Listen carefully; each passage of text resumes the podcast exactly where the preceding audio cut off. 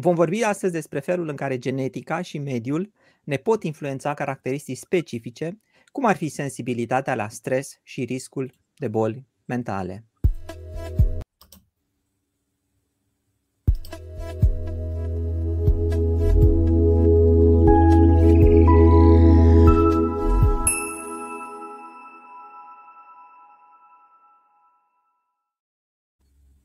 Bine ați venit la Deschis la Cercetare, locul unde cercetătorii români deschid dialogul cu publicul. Ne bucurăm că sunteți din nou alături de noi. De data aceasta îl avem invitat pe Andrei Miu, cel care a deschis și prima sesiune din Deschis la Cercetare.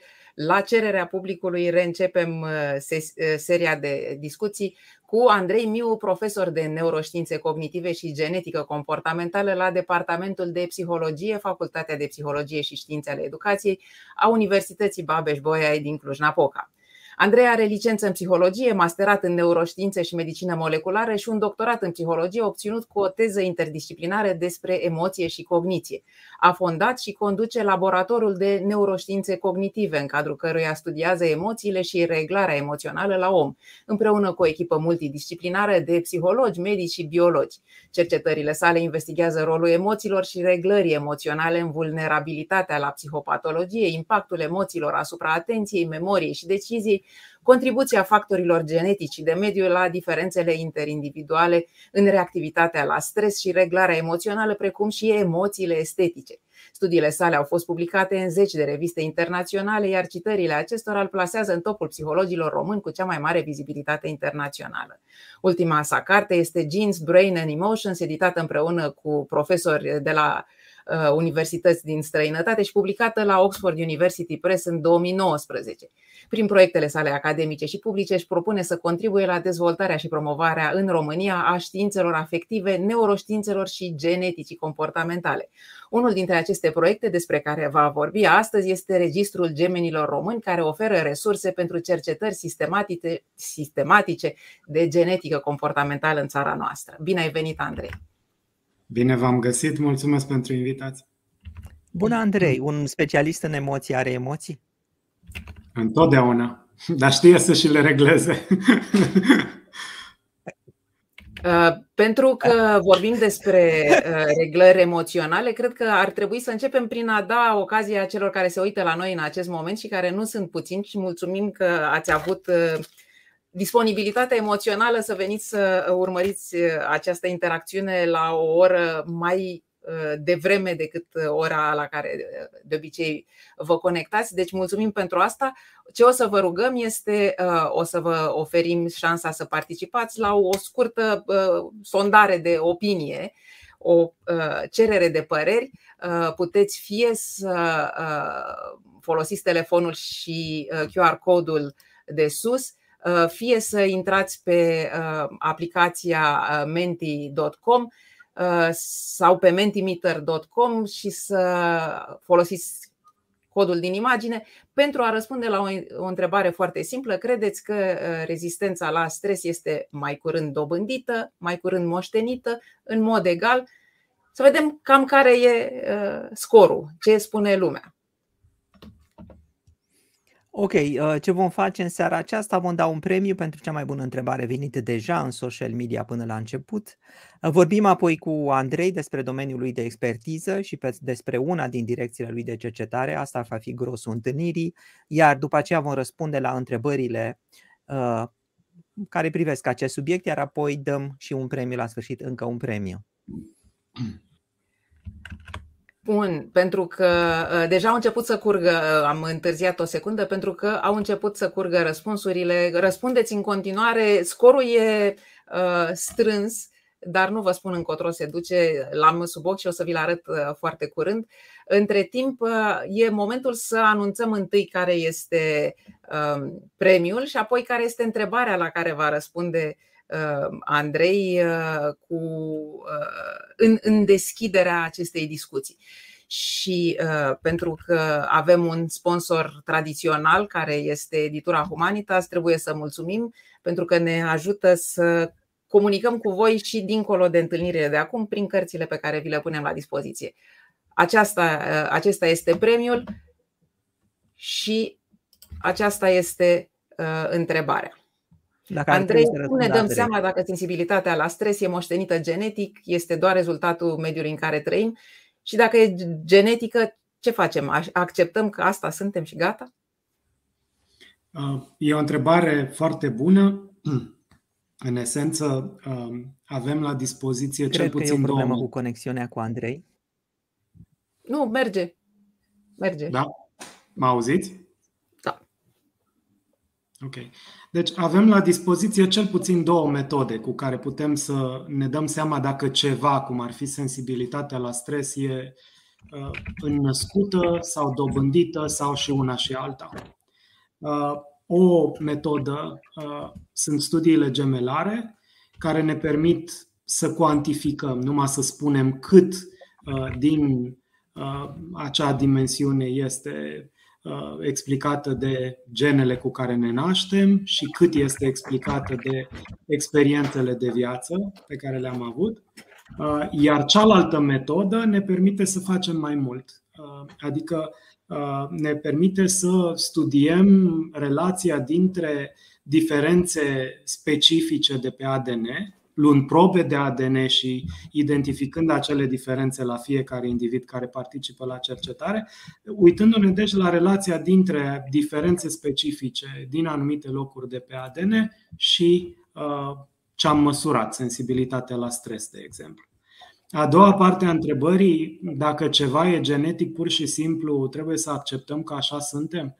Din fericire, când vine vorba de diferențe psihologice între oameni, absolut toate, uh, și ăsta e, cum se spune, un spoiler, um, absolut toate sunt uh, implică atât contribuția genelor cât și a mediului în proporții diferite, cum o să povestim astă seara.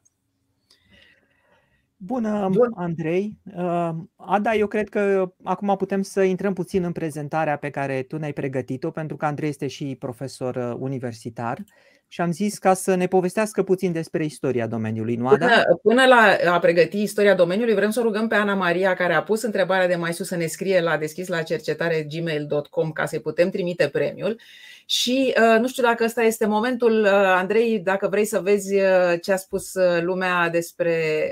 Um, Sunt foarte curios. Da, ok, hai să vedem ce rezultate avem.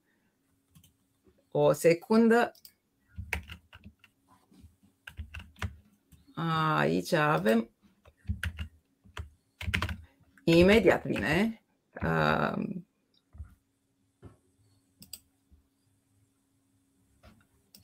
Asta, iată.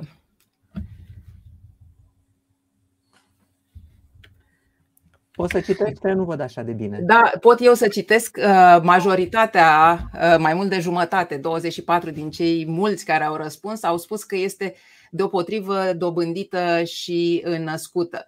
Iar între cei care au o părere fermă, Uh, cred că sensibilitatea la stres e mai curând dobândită decât născută. Adică avem doar 5 persoane care cred că este în mod ferm mai curând născută. Deci, da, există multă. Andrei, te lăsăm să prelucrezi statistic rezultatele, dar nu, doar asta ca o primă părere, pentru că după aceea ne întoarcem la discuția științifică.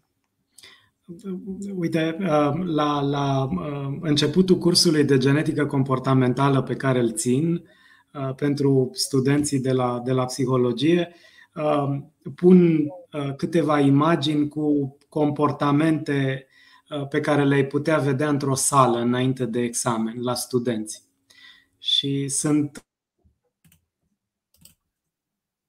Uh, întrebarea e ce explică acele reacții. De ce unul își aranjează creioanele, uh, altul se uită pe geam, uh, altul stă chircit în bancă și tremură. Ce explică asta? Și e legitim să ne punem problema diferențele astea între noi sunt înnăscute, se datorează genelor cu care ne naștem și a căror structură nu se poate schimba decât în condiții absolut excepționale uh, sau uh, sunt rezultatul experiențelor pe care le-am avut de-a lungul timpului. De exemplu, celelalte examene pe care le-am dat. Uh, pe parcursul școlii. Um, ce uh, voi încerca să spun astăzi e că uh, și când vine vorba de sensibilitate la stres, dacă așa îi zicem acestei diferențe, uh, am putea să-i zicem anxietate ca trăsătură sau stabilitate emoțională. Sunt concepte relaționate.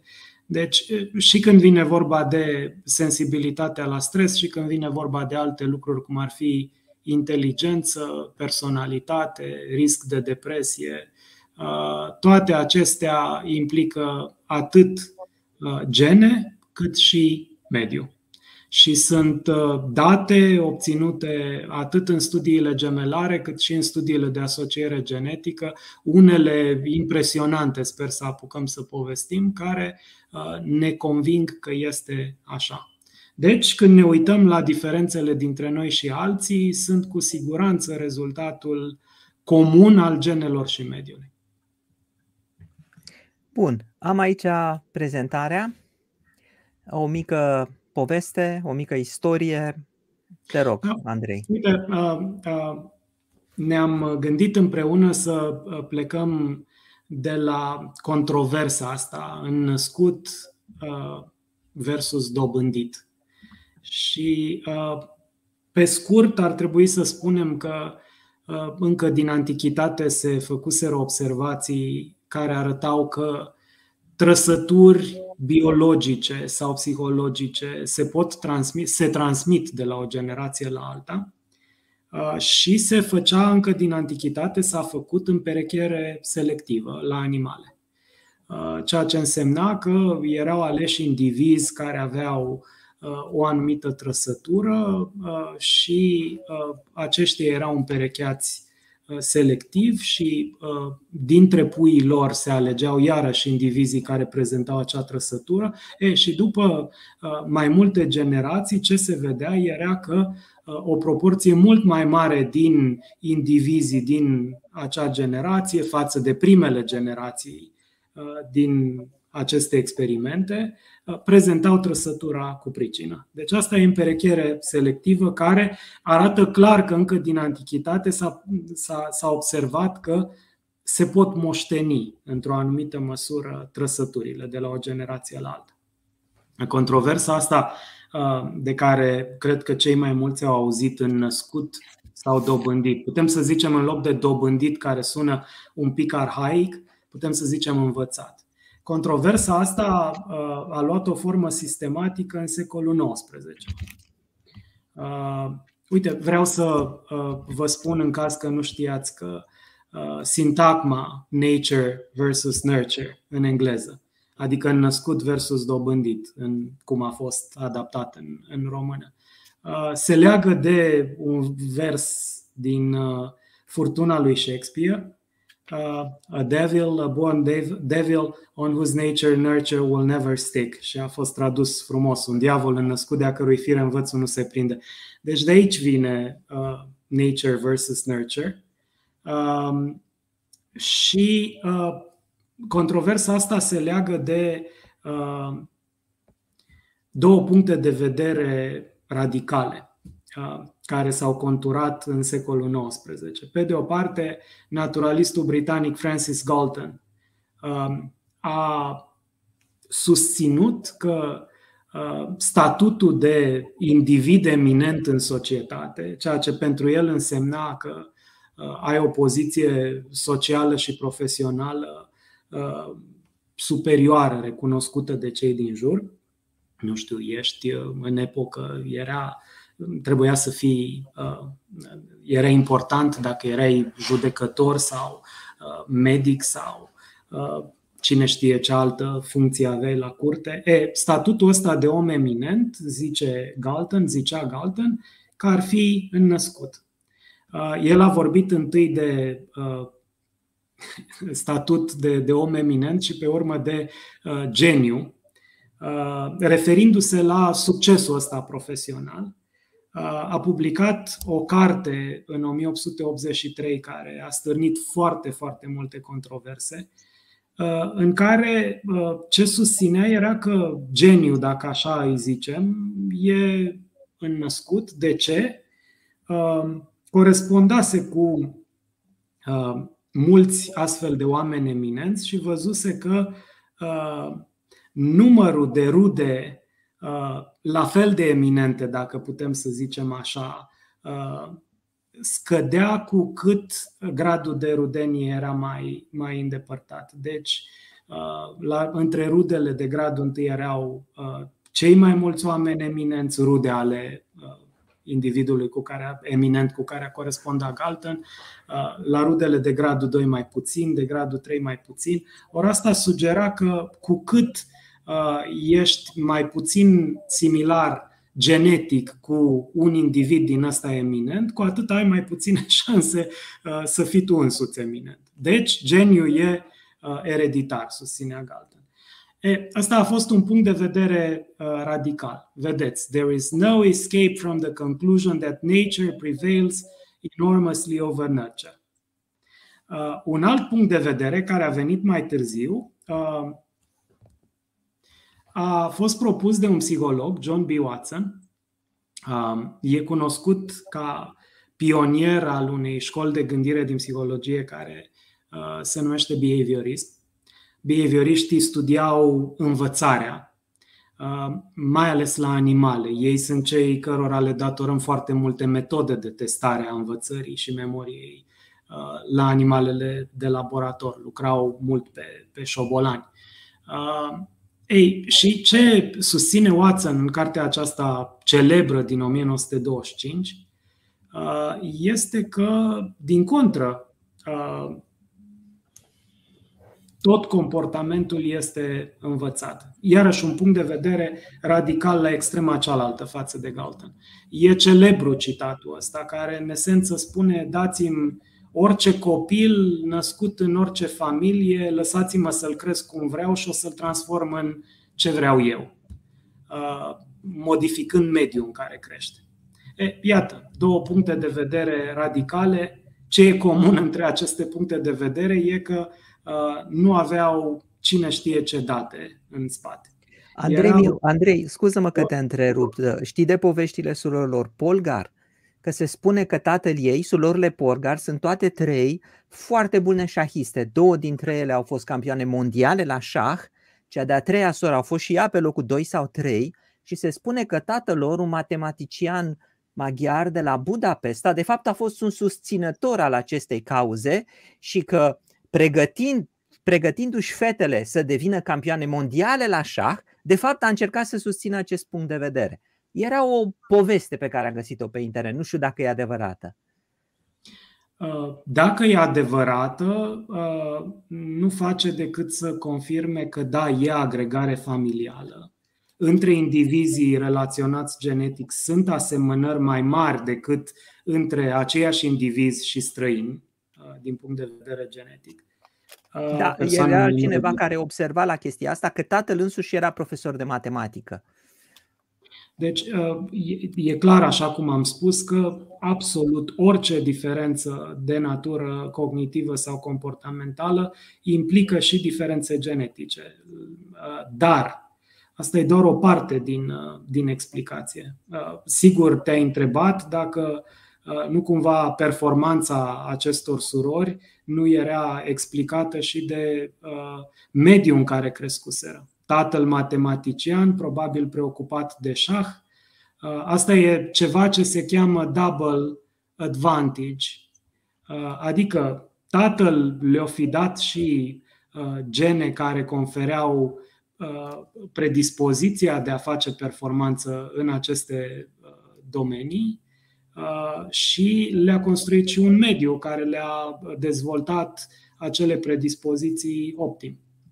Deci nu putem să excludem mediul nici din această poveste, indiferent că e adevărată sau nu. Din, din, din ce înțeleg eu și uite că unul dintre cei care se uită la noi a și comentat, uh, surorile Polgar erau date ca exemplu pentru, exact pentru teoria, uh, teoria lui Watson, adică uh, fetele în absența acestui antrenament intens, n-ar fi ajuns uh, campioane pentru că tatăl lor le-a făcut campioane, le-a creat mediu și le-a uh, antrenat uh, să devină campioane, chiar dacă ele n-ar fi avut. Dar, din păcate, felul în care a făcut-o n-a făcut să confirme nici teoria lui Watson, nici teoria lui Galton. Pentru că n-a fost un experiment. A fost încercarea unui tată de a exploata potențialul copiilor săi. Dar imagine. te deștepte, da. Hai să, să te lăsăm să mergi mai departe, pentru că între timp vin întrebările alea. Ei, ziceam că nu erau date în spatele acestor puncte de vedere radicale care ziceau născut sau dobândit, una din două. Primele date au început să apară în anii 40, când a prins contur, au prins contur studiile gemelare. În studiile astea gemelare, ce faci este să compari gradul de similaritate pe o dimensiune, să zicem, psihologică. Cred că a sărit slide-ul. Nu. Rămânem aici. Deci ce faci în studiile gemelare e să compari gradul de similaritate uh, pe o măsurătoare, cum ar fi sensibilitate la stres sau sociabilitate sau inteligență sau ce vreți, gradul de similaritate de la gemeni monozigoți, care sunt 100% similar genetic, adică identici, sunt clone, uh, și gemeni dizigoți care sunt pe jumătate similar din punct de vedere genetic, la fel ca frații obișnuiți, născut la, născuți la, la un interval de timp. Uh, deci compari similaritatea de la perechile de monozigoți care sunt identici genetic cu similaritatea comportamentală, să zicem, de la dizigoți care sunt pe jumătate similar genetici, uh, genetic. Uh, și, practic, dacă vezi că coeficientul de inteligență, să zicem, al uh, gemenilor monozigoți, al multor perechi de gemeni monozigoți, uh, seamănă mai tare decât coeficientul de inteligență al, de la perechile de dizigoți, dat fiind că monozigoții sunt identici, 100% similar genetic, dizigoții sunt pe jumătate, poți trage deja concluzia că genele contribuie la acea diferență comportamentală, inteligență, am zis. Uh, e, pe lângă asta, adică poți să mergi mult mai departe de atât. Uh, dat fiind că știi uh, cât diferă din punct de vedere genetic, care e diferența între monozigoți și dizigoți, poți să calculezi cât din diferența comportamentală este explicată de gene cât uh, și uh, asta e ceva ce uh, specialiștii în genetică comportamentală numesc eritabilitate. Adică partea dintr-o diferență comportamentală, în cazul ăsta, care e explicată de diferențe genetice. E, restul din asemănarea de la monozigoți e, uh, poate fi explicată de un singur lucru, partea de mediu pe care au avut-o în comun. Deci, o parte din similaritatea de inteligență, care e surprinsă, mă rog, de un coeficient care se cheamă corelație. Uh, o parte din similaritate, similaritatea comportamentală de inteligență e explicată de gene, cealaltă parte nu poate să fie, și cuantificăm cât, cealaltă parte uh, nu poate să fie explicată decât de ceea ce oamenii de știință numesc mediu împărtășit sau mediu comun partea din experiențele de mediu, de învățare, dacă vreți, care uh, a fost comună între uh, gemenii din fiecare pereche.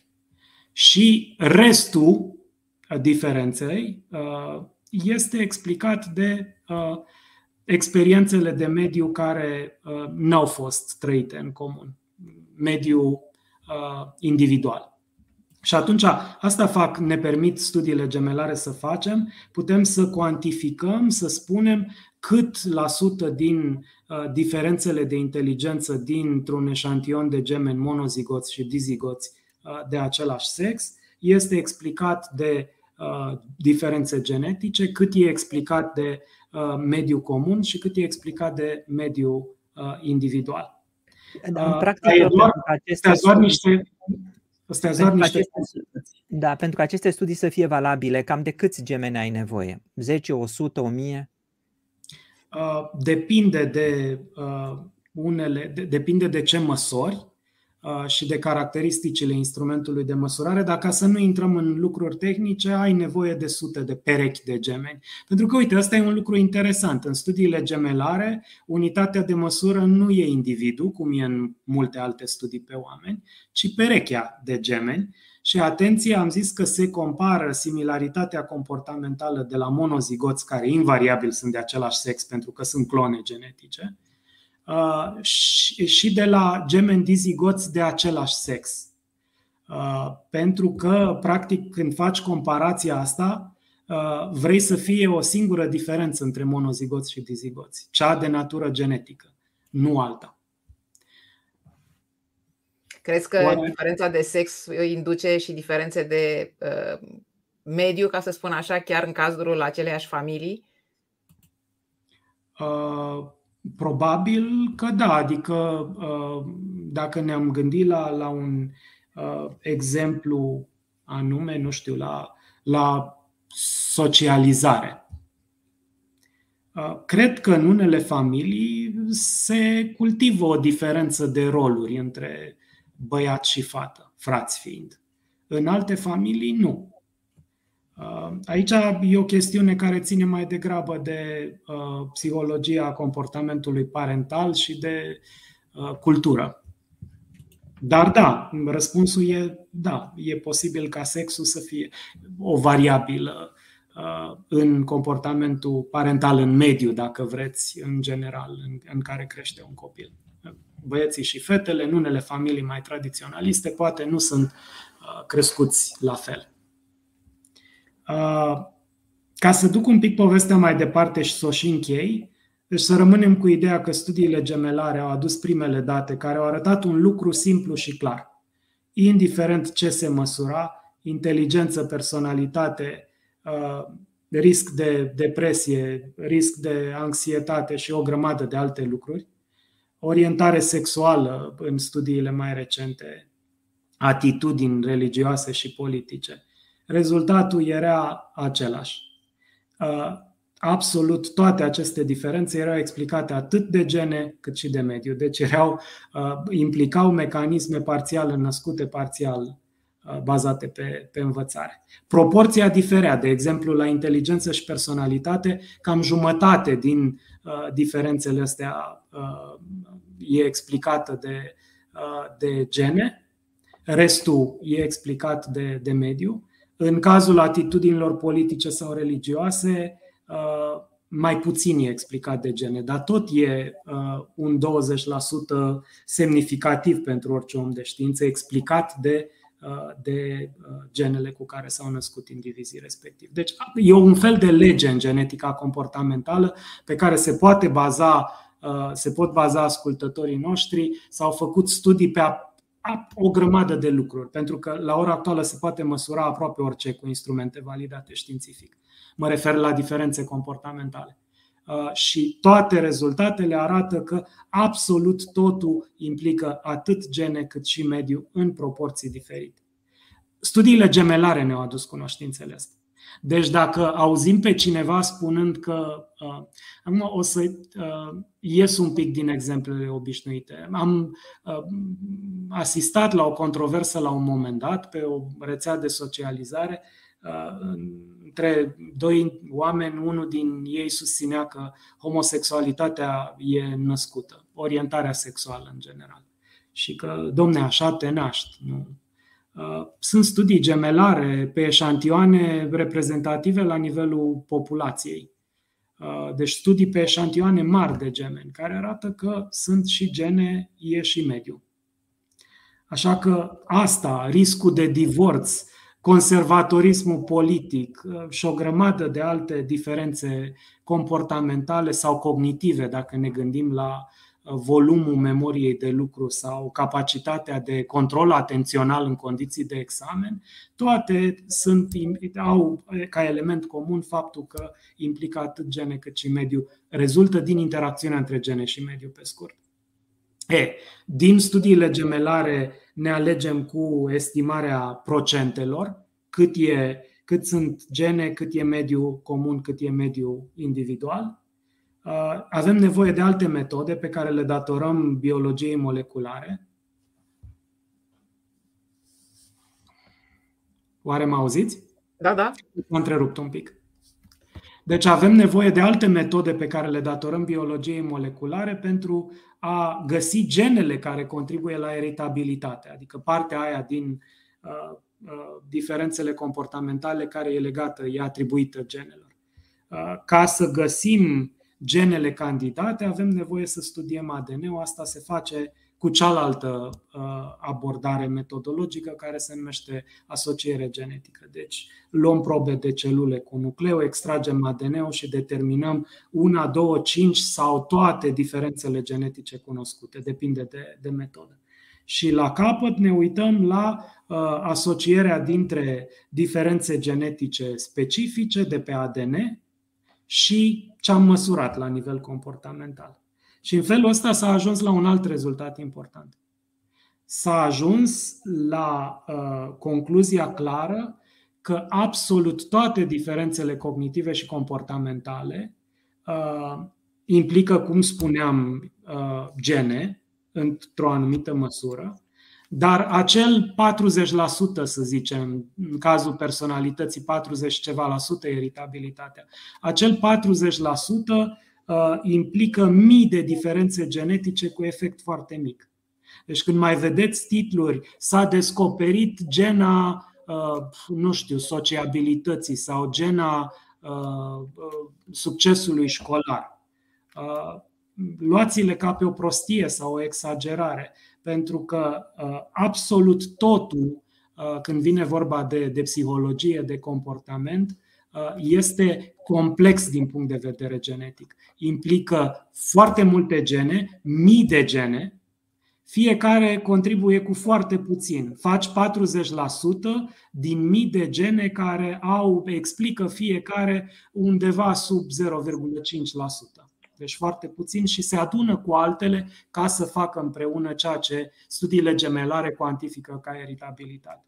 Deci studiile astea de asociere genetică ne permit să știm și genele care contribuie la iritabilitate, dar nu trebuie pierdut din vedere că restul uh, se explică prin mediu și de studiu uh, uh, mediului, experiențelor de pe parcursul vieții, de exemplu comportament parental sau diferențe de socializare, menționăm, asupra unor diferențe psihologice, de asta se ocupă psihologia mai ales. Am revenit la slide. Uh, el se continuă. Uh, da, anticipam subiectele pe care le vom aborda în continuare.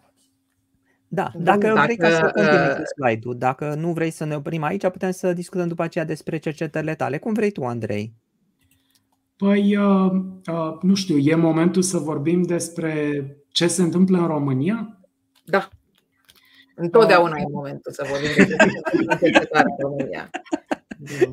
E buricul pământului, Ada. Nu, la, în emisiunea, în podcastul La nostru. momentul de față este noapte. Înțelegeți ce vreți din, din asta. Uh, cel puțin la mine e noapte. Um, ce vreau să spun este că uh, studiul uh, influențelor genetice și de mediu asupra comportamentului ține de un domeniu care se numește genetică comportamentală, în engleză behavioral genetics.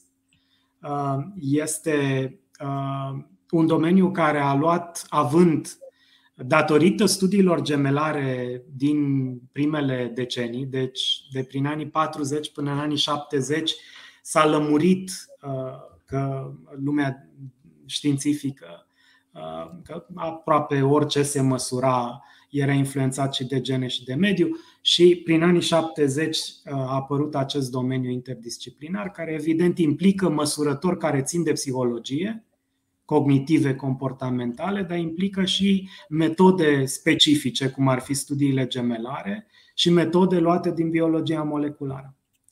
Uh, și nu uitați că domeniul ăsta se ocupă și de studiul diferențelor uh, tipice cum ar fi personalitatea sau inteligența sau succesul școlar, uh, dar se ocupă și de. Uh, vrea să răspundă la întrebarea de ce, trăind, fiind expuși, să zicem, la același uh, eveniment traumatic, doar o parte din indivizi vor ajunge să facă depresie majoră. De ce? Și explicația este legată de diferențele genetice între acei indivizi și predispozițiile care vin la pachet cu aceste diferențe genetice. Deci e o interacțiune gene-mediu. Bun, uh, deci plecăm de la genetica comportamentală. Studiile gemelare sunt esențiale. Asta vreau să marcăm. Dacă putem să contrazicem astăzi pe cineva care zice că orientarea sexuală e născută, Uh, și și pe celălalt care zice că nu, domne, că e cultura de vină exclusiv. Uh, putem să-i contrazicem pe amândoi, că adevărul e la mijloc și în cazul ăsta. Dacă putem să facem asta, e datorită studiilor gemelare. Și gândiți-vă ce înseamnă asta când vine vorba de a explica uh, riscul de boală psihică. E esențial. E singurul fel în care poți să explici de ce unul are risc mai mare decât altul și răspunsul ține de gene și de mediu. E, uh, studiile gemelare fiind așa de importante, uh, ni s-a părut uh, important să începem să uh, stimulăm cercetarea în acest domeniu. Nu există cercetări de genetică comportamentală în România la un nivel uh, semnificativ. Nu s-a publicat niciun studiu gemelar din România. Studii de asociere genetică, da. Uh, și mai de mult și mai de curând, dar nu studii gemelare. E, și o explicație pentru asta este că studiile gemelare, cum zicea Cristi, uh, implică eșantioane foarte mari. Ai nevoie de sute de perechi de gemeni monozigoți și de sute de perechi de gemeni dizigoți de același sex. Uh, și trebuie să-i găsești în vreme. Asta se întâmplă peste tot în lume, sub forma unor registre gemelare, așa se numesc, care sunt niște inițiative științifice minunate, care uh, chiar contribuie la ceea ce știm astăzi despre comportament și despre boli. Um, registrele astea gemelare nu sunt altceva decât niște uh, arhive cu două lucruri.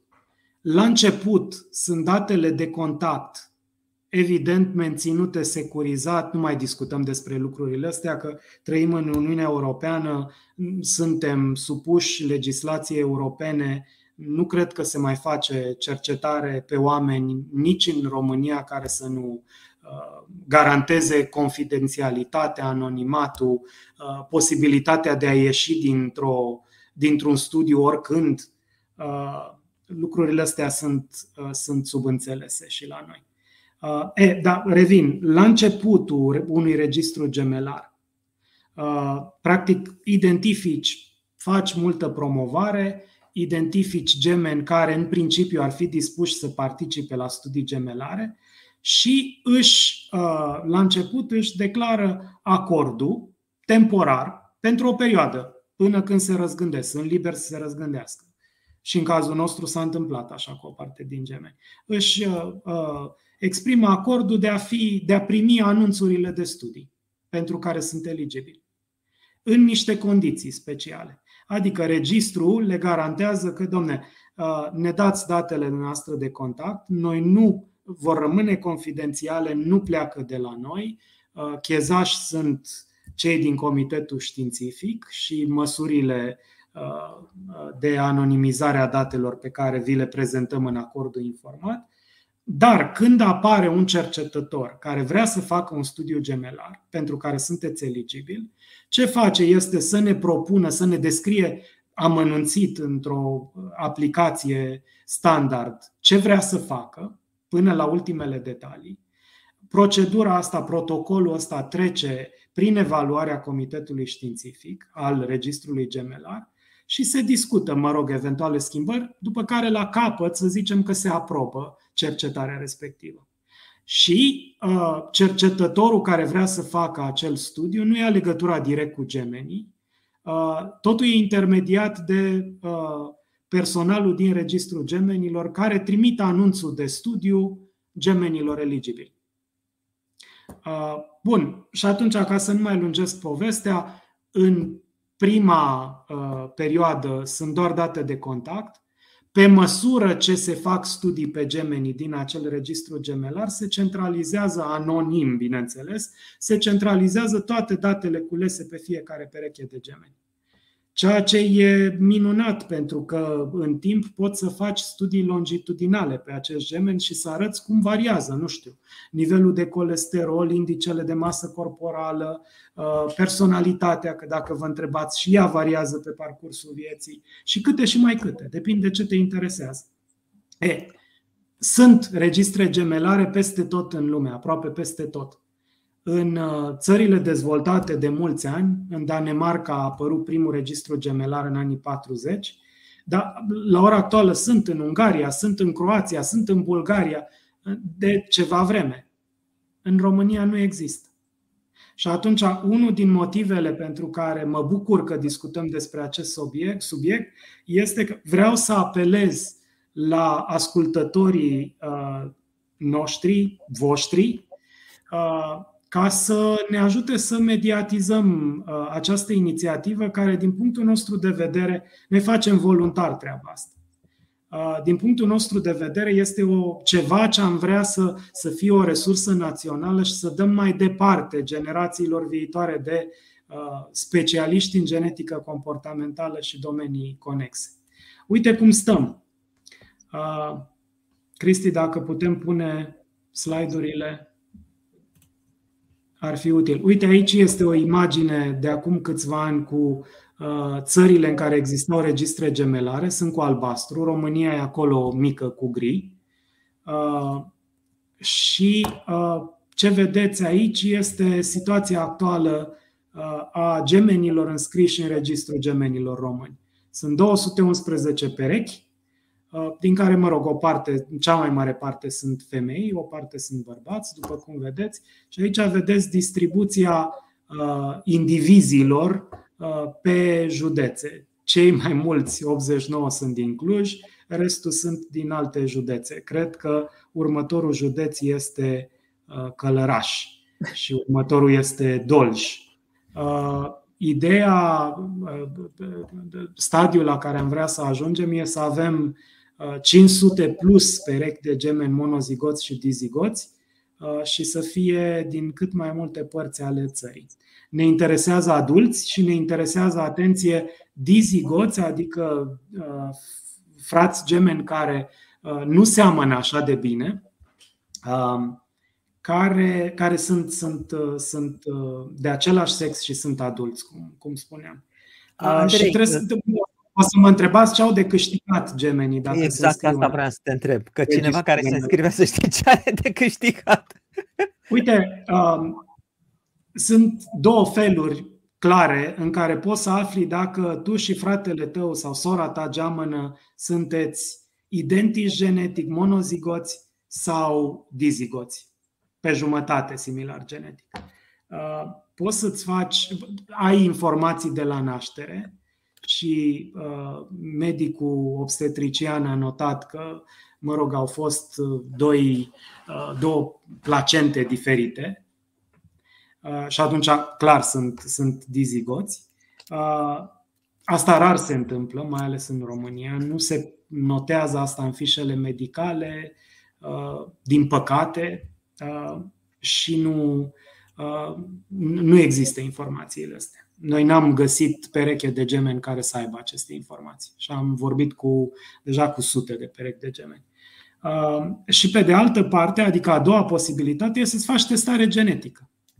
Adică uh, se, noi luăm probe de uh, celule din gură, luate cu un bețișor care seamănă cu bețișoarele de urechi, un bețișor cu tampon la capăt care se, cu care se atinge obrazul, se bagă în plic, se trimite la un laborator cu care avem uh, acord și se face uh, testarea unor uh, părți foarte, foarte variabile de pe ADN de la fiecare din, din acest gemen și la capăt cu o probabilitate impresionantă putem să le spunem sunteți monozigoți sau dizigoți.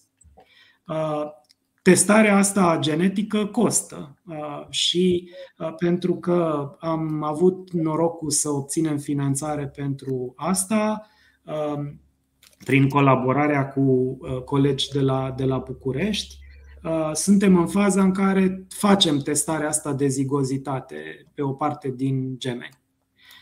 De ce, ce au de câștigat din asta, pe lângă ideea că sunt identici sau nu mai similar decât, nu mai asemănător decât frații obișnuiți, Asta are implicații și pentru diferite situații medicale, pentru că gemenii monozigoți sunt identici. Au aceeași grupă de sânge, dacă unul și-a determinat-o, o știi și pe aceluilalt cu certitudine și au o grămadă de caracteristici uh, biomedicale uh, care sunt determinate genetic uh, identice. Deci e, e util. Și asta e doar primul pas. Și plătim noi treaba asta e un prim avantaj pentru care am luptat cu greu. Uh, din păcate, interesul nu e foarte mare. Uh, adică noi ne străduim să informăm, să, să promovăm registru, ne străduim să informăm gemenii, uh, dar reacțiile sunt, sunt mai mici decât ne-am aștepta. Pentru că, practic, nu cerem aproape nimic, dăm toate garanțiile legale, Uh, și îi rugăm pe gemenii din România să creadă în știința care se poate face aici, în cazul ăsta genetica comportamentală. Și sper că cu ajutorul vostru i-am mai convins pe câțiva astă seară. Dacă aveți cunoștințe, spuneți-le de uh, registrul gemenilor, să caute pe Google și o să găsească adresa care e afișată și acolo sunt câteva informații care ar trebui să îi lămurească și de acolo pot să ia legătura cu noi. Repet, e ceva ce nu facem pentru laboratorul nostru, facem pentru oricine va vrea să, să facă astfel de studii. Și vă mai dau un argument. În multe țări, mai ales în țările scandinave și în, în da, mai ales în țările scandinave, uh, Uh, gemeni, toți gemenii care se nasc în țara respectivă intră automat prin lege în registrul gemelar. Nu zic că trebuie să fie așa, dar asta clar are legătură cu uh, uh descoperirile uh, făcute an de an de cercetătorii din Suedia sau Danemarca sau uh, Norvegia. Au la dispoziție șantioane mari de gemeni. Ah, și încă o întrebare care vine frecvent o să vă întrebați, noi nu suntem gemeni, ce ne spune asta despre uh, ce explică inteligența sau memoria mea sau personalitatea mea. Două lucruri sunt de spus aici. Unu, studiile gemelare explică diferențele dintre indivizi, nu ce-l face pe un individ așa cum e. Și doi la mână, uh, studiile astea, uh, rezultatele din studiile gemelare sunt extrapolate, sunt generalizate uh, pe toată populația. S-a tot dezbătut în ce măsură stă în picioare așa ceva. Nu sunt dovezi care să arate că uh, diferențele dintre gemeni și indivizii care se nasc din sarcină non-gemelară influențează în vreun fel comportamentul. Așa că studiile gemelare vorbesc despre noi toți. Uh, dacă ar fi să te rog, uh, ca să mergem un pic mai departe, uh, că ai făcut o pledoarie, dacă ar fi să te rog să spui, cum zicem noi, scurt pe doi, ce ar trebui să rețină cei care s-au uitat la noi în minutele anterioare în emisiune, hmm. în câteva cuvinte. Cu ce ai vrea Doi. să rămână din discuția de până acum? Două lucruri o să spun, că de aia probabil e scurt pe doi. Uh, unu, dacă sunt gemeni uh, și vor să contribuie la dezvoltarea geneticii comportamentale pe termen lung în România, să se înscrie în registrul gemenilor, pentru că e foarte important pentru oamenii de știință și pentru din, dintr-o grămadă de, de comunități care lucrează pe diferite subiecte. Și doi, uh, dacă sunt interesați în ce măsură ceva este mai degrabă născut sau mai degrabă învățat, uh, să plece de la premisa că e și și și să nu uite că oamenii de știință au date probabil despre lucrul ăla. Așa că decât să-și dea cu părerea pe burta goală, mai bine să întrebe un om de știință din domeniu și o să îi spună sau să caute pe, nu știu, pe Google Academic. Uh, Twin Study și ce interesează și o să găsească date. Deci nu trăim într-un secol în care avem date, despre, date științifice despre aproape orice.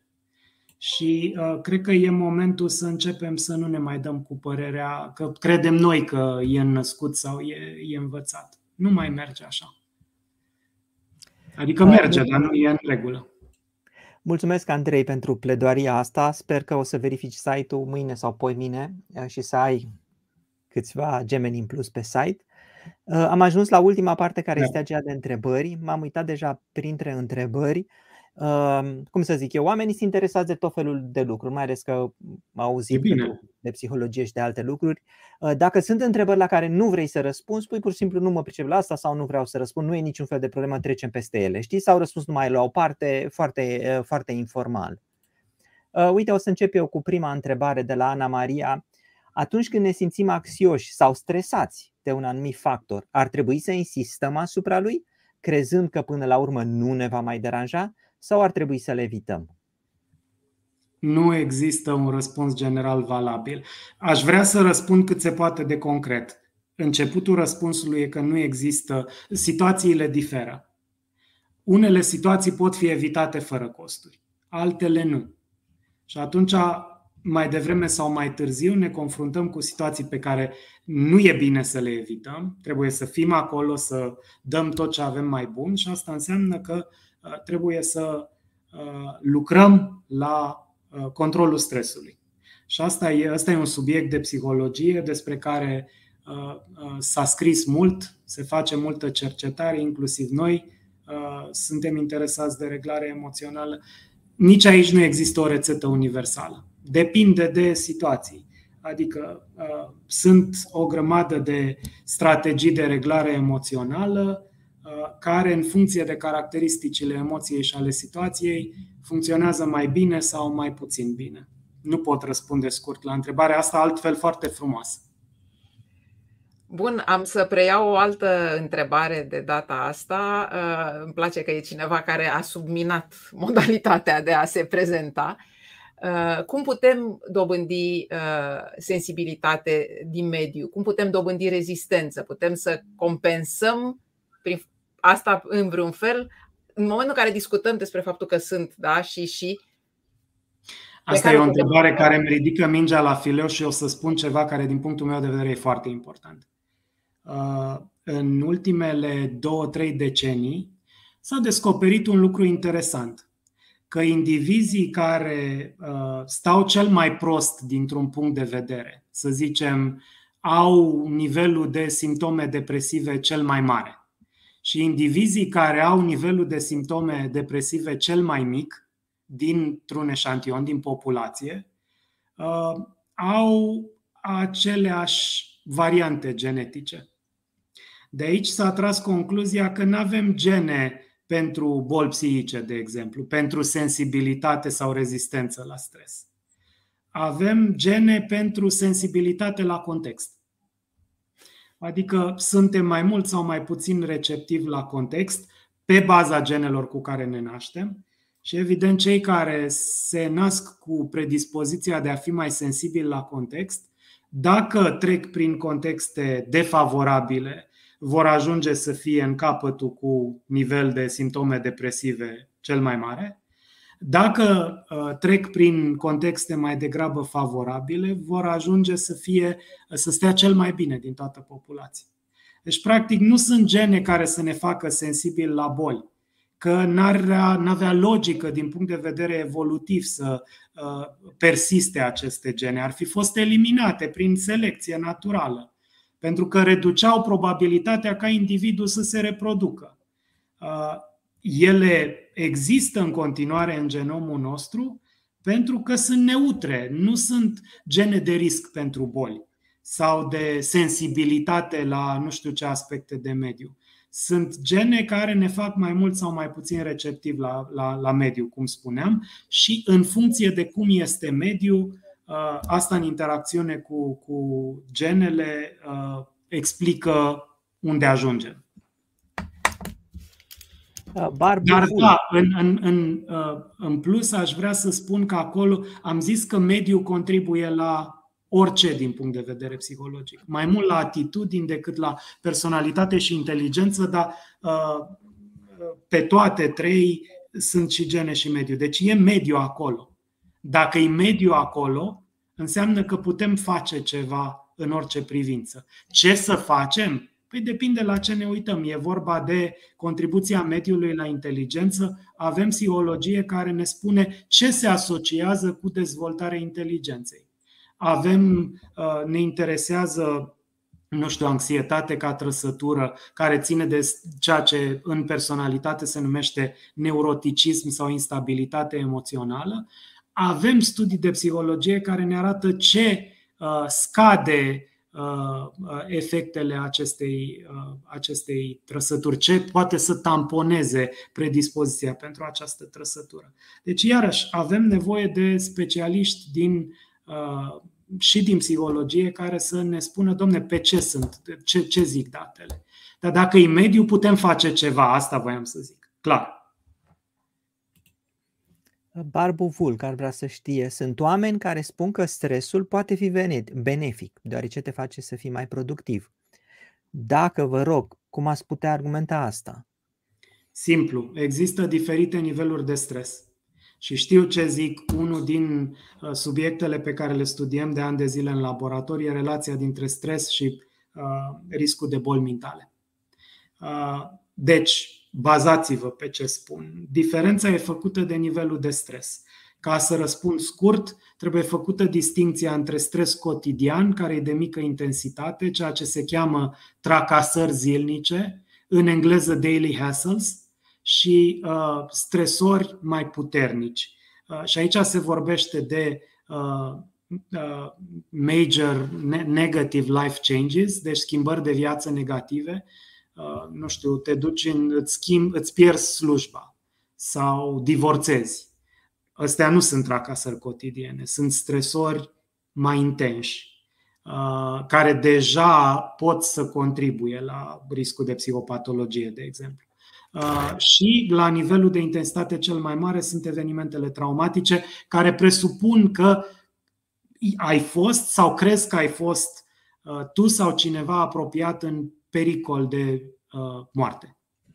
Deci că ai fost în pericol de moarte. Asta, asta implică traumă. Și atunci ce vreau să spun este că tracasările cotidiene, da, ne țin în, uh, la, la, un, la un tonus uh, bun. Uh, n-am vrea să ne relaxăm cu totul și să nu mai avem bătaie de cap, că n-am mai dat tot ce avem mai bun.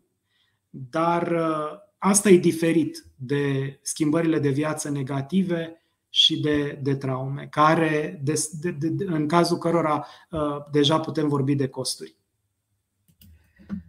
Am uh, primit uh, întrebări foarte diverse. Ce întreabă Adelina este în ce procent se transmit trăsăturile dacă asta variază de la un individ la altul. Adică e clar că, de pildă, nu știu, inteligența este mai puțin determinată de mediu decât uh, sensibilitatea la stresori uh, minori.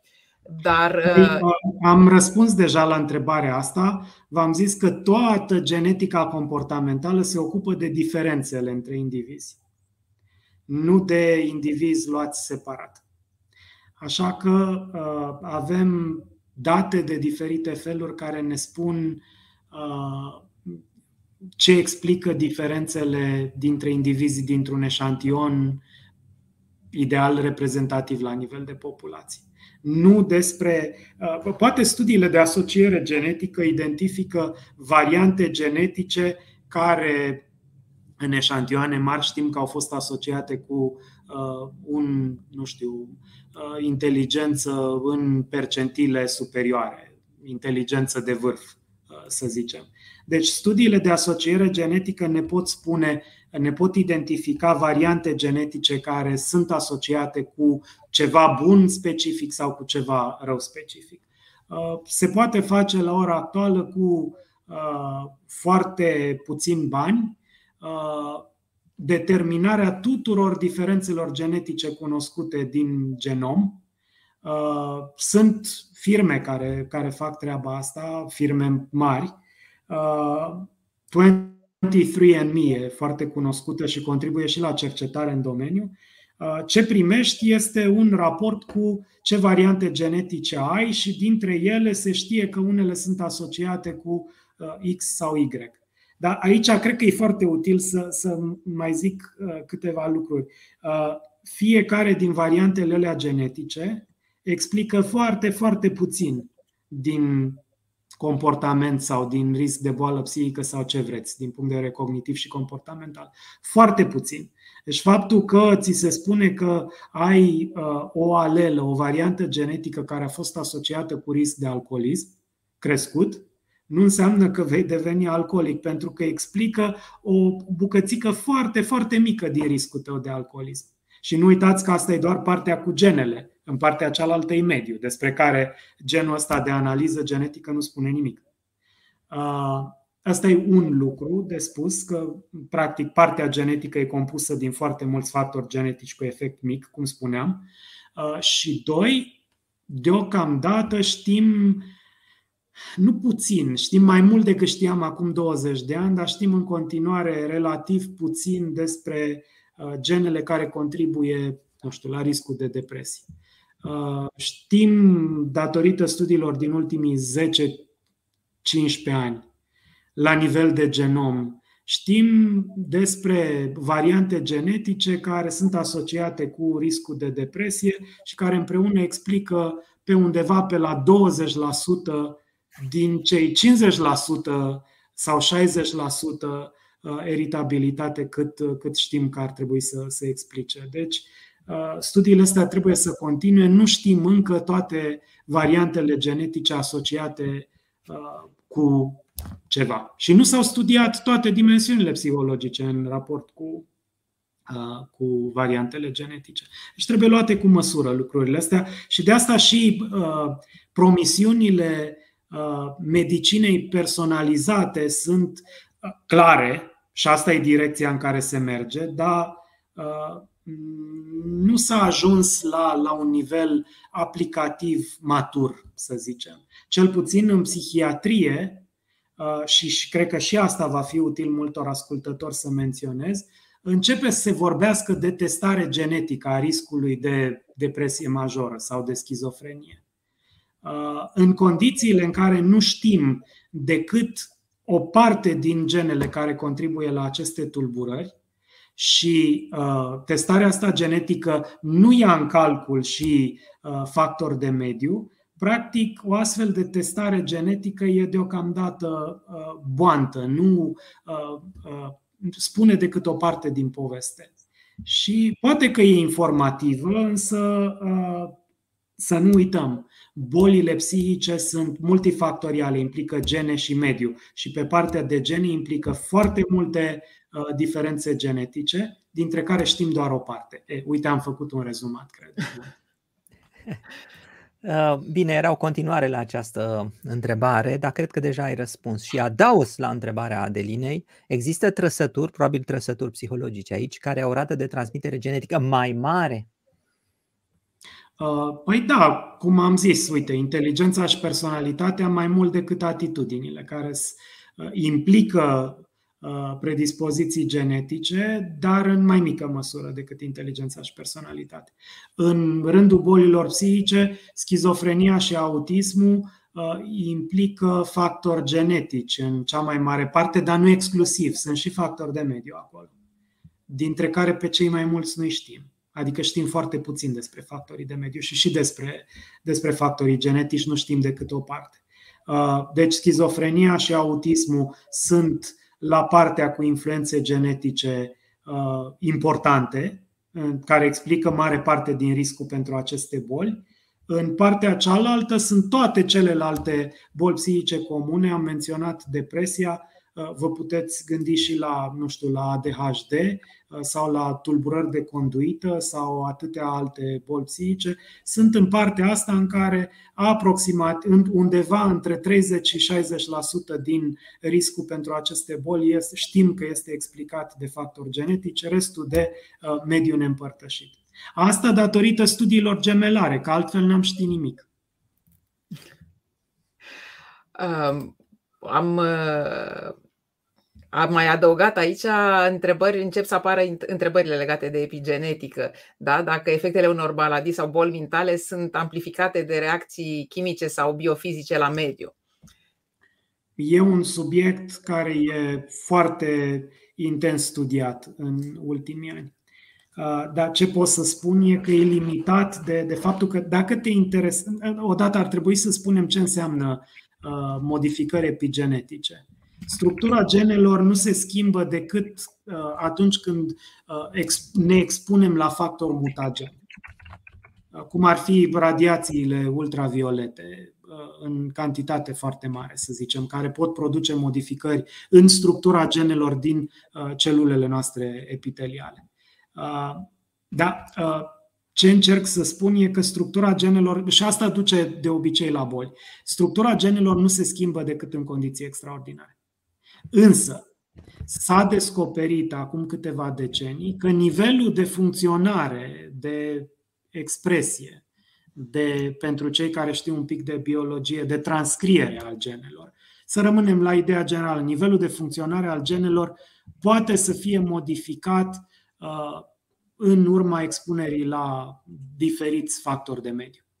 Uh, adică uh, ne, putem să ne așteptăm la diferențe epigenetice, deci nu în structura, ci în nivelul de funcționare al unor gene, în urma expunerii la stres crescut, la maltratare, de exemplu în copilărie, că de asta povesteam data trecută, sau chiar și la anumite forme de comportament parental adaptativ, pozitiv. Uh, bun. Și atunci ce încerc să spun e că, da, mediul modifică, poate modifica nivelul de funcționare al genelor. Începem să ne lămurim uh, despre unele lucruri în privința asta, dar domeniul e limitat deocamdată. Pentru că dacă te interesează cum modifică felul ăsta în care mediul modifică nivelul de activitate al genelor din neuroni, din creierul tău, ai nevoie de acces la ADN de neuroni. Ori nu putem să ne uh, tăiem o bucățică de, de creier și să i-o dăm cercetătorului, uh, poftim, asta e contribuția mea la știință, că o să simțim lipsa acelei bucăți de creier. Deci ce vreau să spun e că la ora actuală se studiază uh, asocierea dintre modificări epigenetice în alte celule care sunt mai ușor disponibile, celule din sânge, de exemplu, leucocite. Te uiți la modificări epigenetice asociate cu uh, expunerea la, la traume, să zicem, uh, în leucocite uh, și uh, te uiți cum se asociază cu riscul de depresie. Dar e larg recunoscut faptul că e posibil ca ce vezi în leucocite să nu fie la fel și în neuroni. Și la neuroni n-ai acces.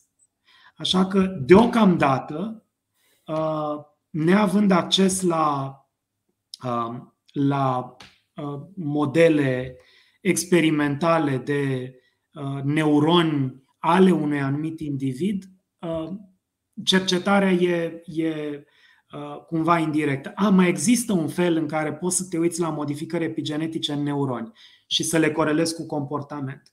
Dacă știi lucruri despre mediu în care a trăit un individ care, din păcate, a decedat și de la care poți să prelevezi uh, uh, mostre din creier, poți să extragi ADN-ul, poți să, să studiezi modificările epigenetice și dacă știi că, uh, nu știu, a avut o boală psihică sau s-a uh, confruntat cu, cu o traumă, Uh, în perioada recentă, atunci asta îți permite să, să faci inferențe uh, foarte, foarte serioase. uh, care rămân totuși la nivel de corelație. Deci e un subiect foarte interesant, e mult de povestit despre treaba asta, e bine că se știe de treaba asta, dar deocamdată studiile sunt un nisip mișcător.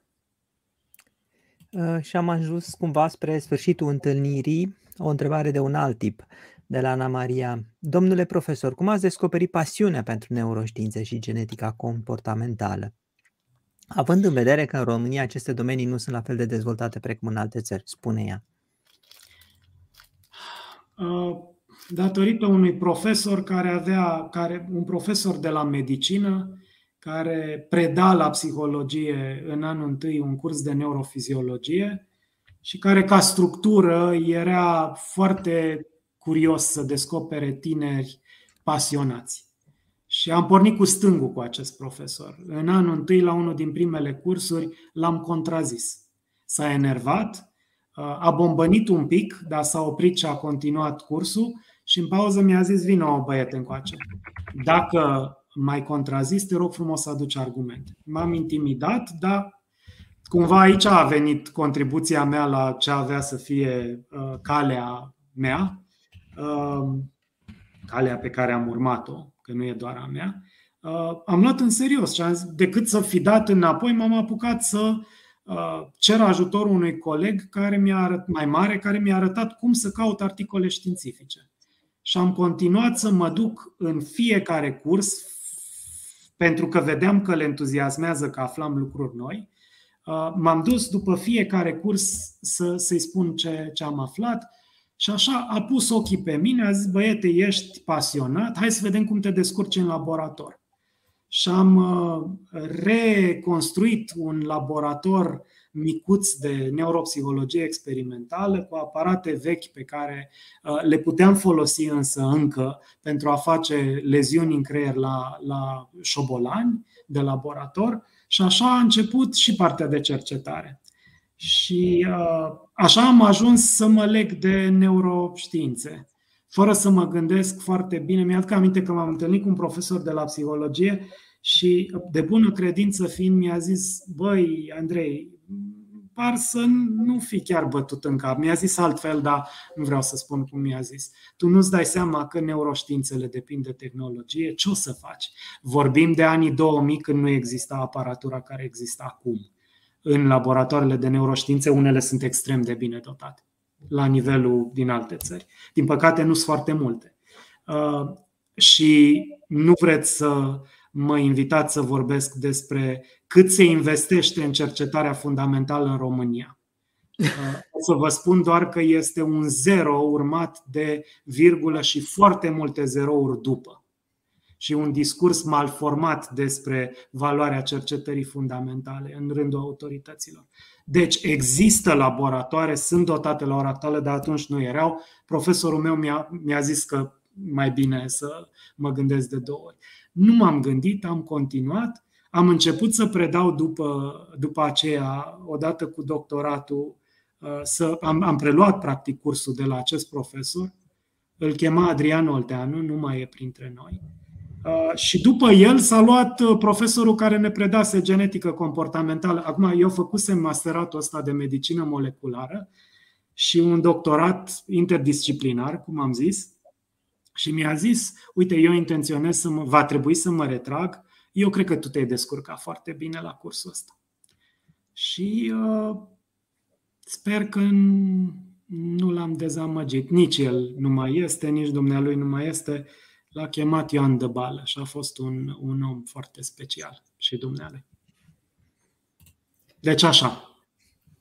Mulțumim foarte mult, Andrei, pentru uh, poveștile uh, din uh, background și uh, care sunt, cred, uh, la fel de valoroase ca și cele din laborator.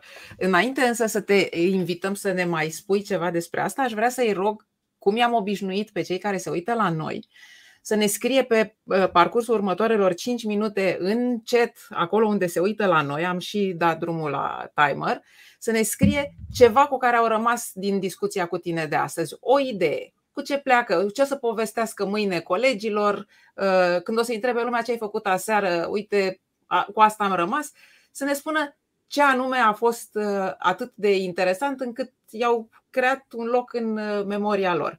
Și uh, pentru că am zis că merită să vă ajutăm nu numai să deveniți mai pregătiți cu cărțile pe care vi le oferim, eu colecționez pinuri cu mesaje pro știință și am un pin pe care îl trimit cui ne trimite cea mai interesantă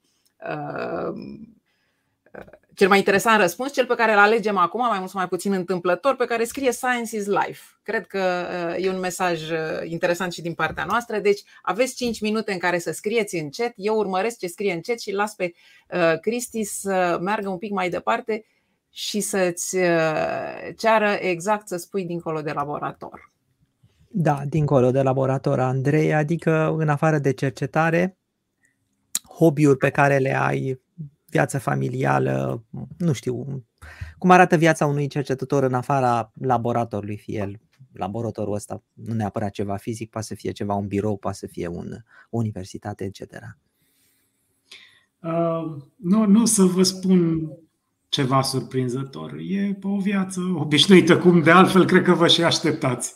Uh, uh, soția mea și cu mine avem un, un copil, un băiețel de 5 ani uh, și ne place foarte mult de el uh, și ne bucurăm de timpul pe care îl petrecem împreună, așa că de când îl avem pe el, uh, timpul pentru hobby-uri s-a mai redus, dar sperăm să recuperăm mai târziu. Dar nu s-a redus de tot. În cazul meu, fără să vreau câtuși de puțin să fiu pretențios, pur și simplu pot să spun cu mâna pe inimă că muzica este uh, un companion nelipsit. Uh, uh, băiețelul meu se trezește cu muzică uh, dimineața și uh, muzica e foarte importantă pentru mine uh, ca ascultător, nu altfel. Uh, citesc și mă bucur de uh, ieșirile în natură care, și, și de plimbări prin locuri frumoase de pe pământ. Slavă Domnului că putem circula. Deci asta este viața mea în nutshell uh, și mă bucur de ea cât, cât pot, dar încerc să fac ceva și, și asta cred. Pentru ca studenții de la psihologie în particular, că până un alta lucrez la Universitatea Babeș-Bolyai și predau la Facultatea de Psihologie. Să găsească, cel puțin pe partea de care mă ocup eu, lucrurile mai dezvoltate decât erau când am început eu să fac asta. Și nu zic că reușesc, dar uh, râd cu soția mea, îi spun din când în când așa când vreau să mă lamentez, că să-mi scrie pe piatra tombală s-a străduit cu puncte de suspensie. Deci mă străduiesc. Cam asta e viața mea. Și dacă ai vrea să îi spui unui vâlcean ca mine care vrea să viziteze Clujul, dar nu Clujul, în jurul Clujului. Este un loc în afara Clujului, în afara orașului Cluj, în județ. Uh, unde ai putea să spui, da mă Cristi, du-te acolo, uite, locul ăla e frumos. Mm, nu sunt cea mai bună persoană pe care să o întrebi. Lasă-mă să întreb un prieten ca să fiu sigur că, ca să fiu sigur că îți aleg locul cel mai frumos. Uh, e, e, e frumos și Clujul și uh, sigur știi că e o pădurice în, în jurul orașului numită Făget. Uh, e o pădure tânără, uh, dar e, e, sunt, sunt locuri frumoase acolo. Și, și dacă te îndepărtezi de, de oraș, găsești câmpuri frumoase și păduri ceva mai bătrâne. Timp să ai să le cutreieri. Dacă vii, promit să fiu documentat și să te duc la o plimbare. Mulțumesc. Și, și pe tine, Ada, bineînțeles. Mulțumesc! Eu m-am extras un pic din comunicarea care se petrecea între voi pentru că am stat și am urmărit.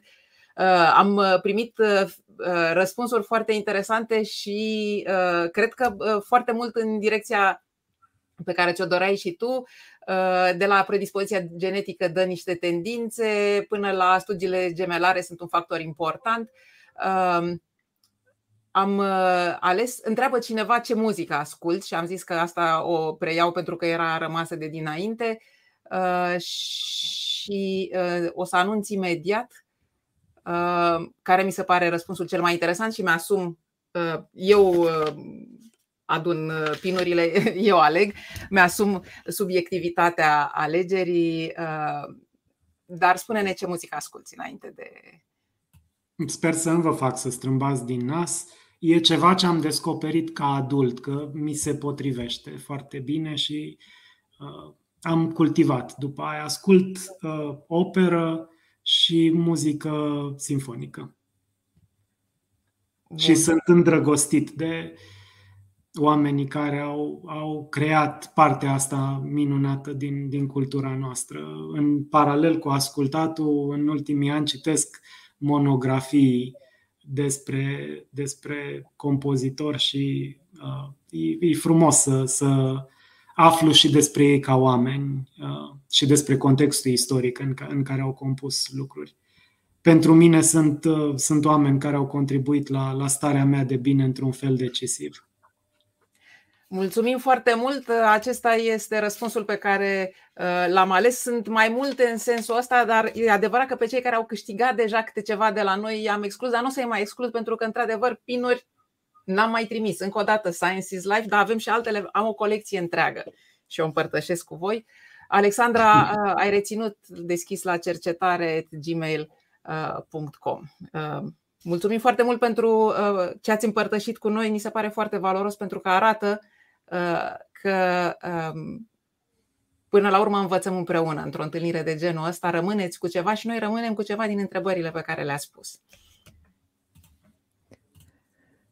Și am ajuns la uh, ultima parte, idei de luat acasă. Ideea este dacă e ceva ce ai vrea să mai spui, Andrei, sau un lucru foarte important pe care vrei să-l repeți, uh, este cuvântul tău în minut, două minute.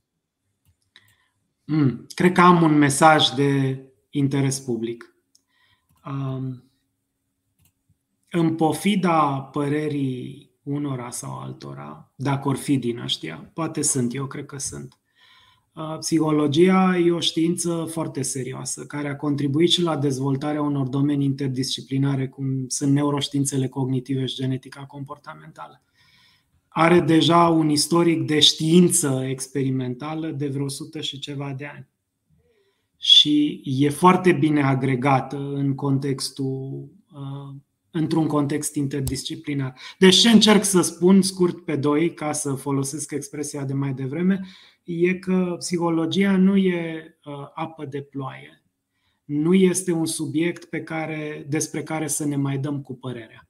Din fericire, există date și mi-ar plăcea să văd mai mult și în rândul, cum se spune, influencerilor și în rândul uh, uh oamenilor din, uh, din, uh, din public, mi-ar plăcea să văd măcar interes pentru uh, ce spune știința despre ceva.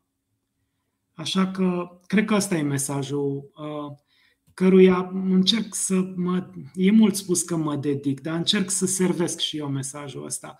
Unde poate că nu știu, om de știință sau neom de știință, poate nu știu despre, despre subiectul care, despre care vorbim. Dar hai să întrebăm pe cineva care știe. Sau haide să vedem, dacă știm să căutăm studii științifice, hai să vedem ce știu, ce s-a publicat despre asta. Să nu ne mai dăm atâta cu părerea că mi se pare că e din ce în ce mai păgubos. Și iarăși, nu vreți să mă întrebați uh, ce cred despre eșecul, dacă se poate, nu cred că se poate numi așa, despre impactul limitat al campaniei de vaccinare anticovid în, în România. Cred că spune foarte multe despre cât s-a investit în educația științifică în, în țara asta. Și, și eu, uh, legat de, de domeniile Uh, din, de, de care mă ocup și eu încerc să conștientizez oamenii că, domne, nu-i vorba de părerea nu știu cărui psiholog care zice că uh, dacă uh, te-ai uitat mult la televizor când aveai 5 ani, asta te-a lăsat cu o rană de nevindecat, că se vorbește de răni și suferințe, din câte am văzut. Nu. Am depășit faza de păreri și de teorii. Acum sunt date, așa de multe, încât și dacă te ocupi de un subiect specific, cum ar fi relația între stres și psihopatologie, uh, de-abia poți urmări literatura și dacă faci doar asta. Deci e, e foarte, foarte multă știință și vă rog frumos să nu ignorați nici când vine vorba de psihologie, care clar în peste tot în lume e tratată ca o știință compusă din teorii și multe, multe date. Mulțumesc foarte mult, Andrei. Cred că e, nu e ceva mai potrivit cu care să încheiem.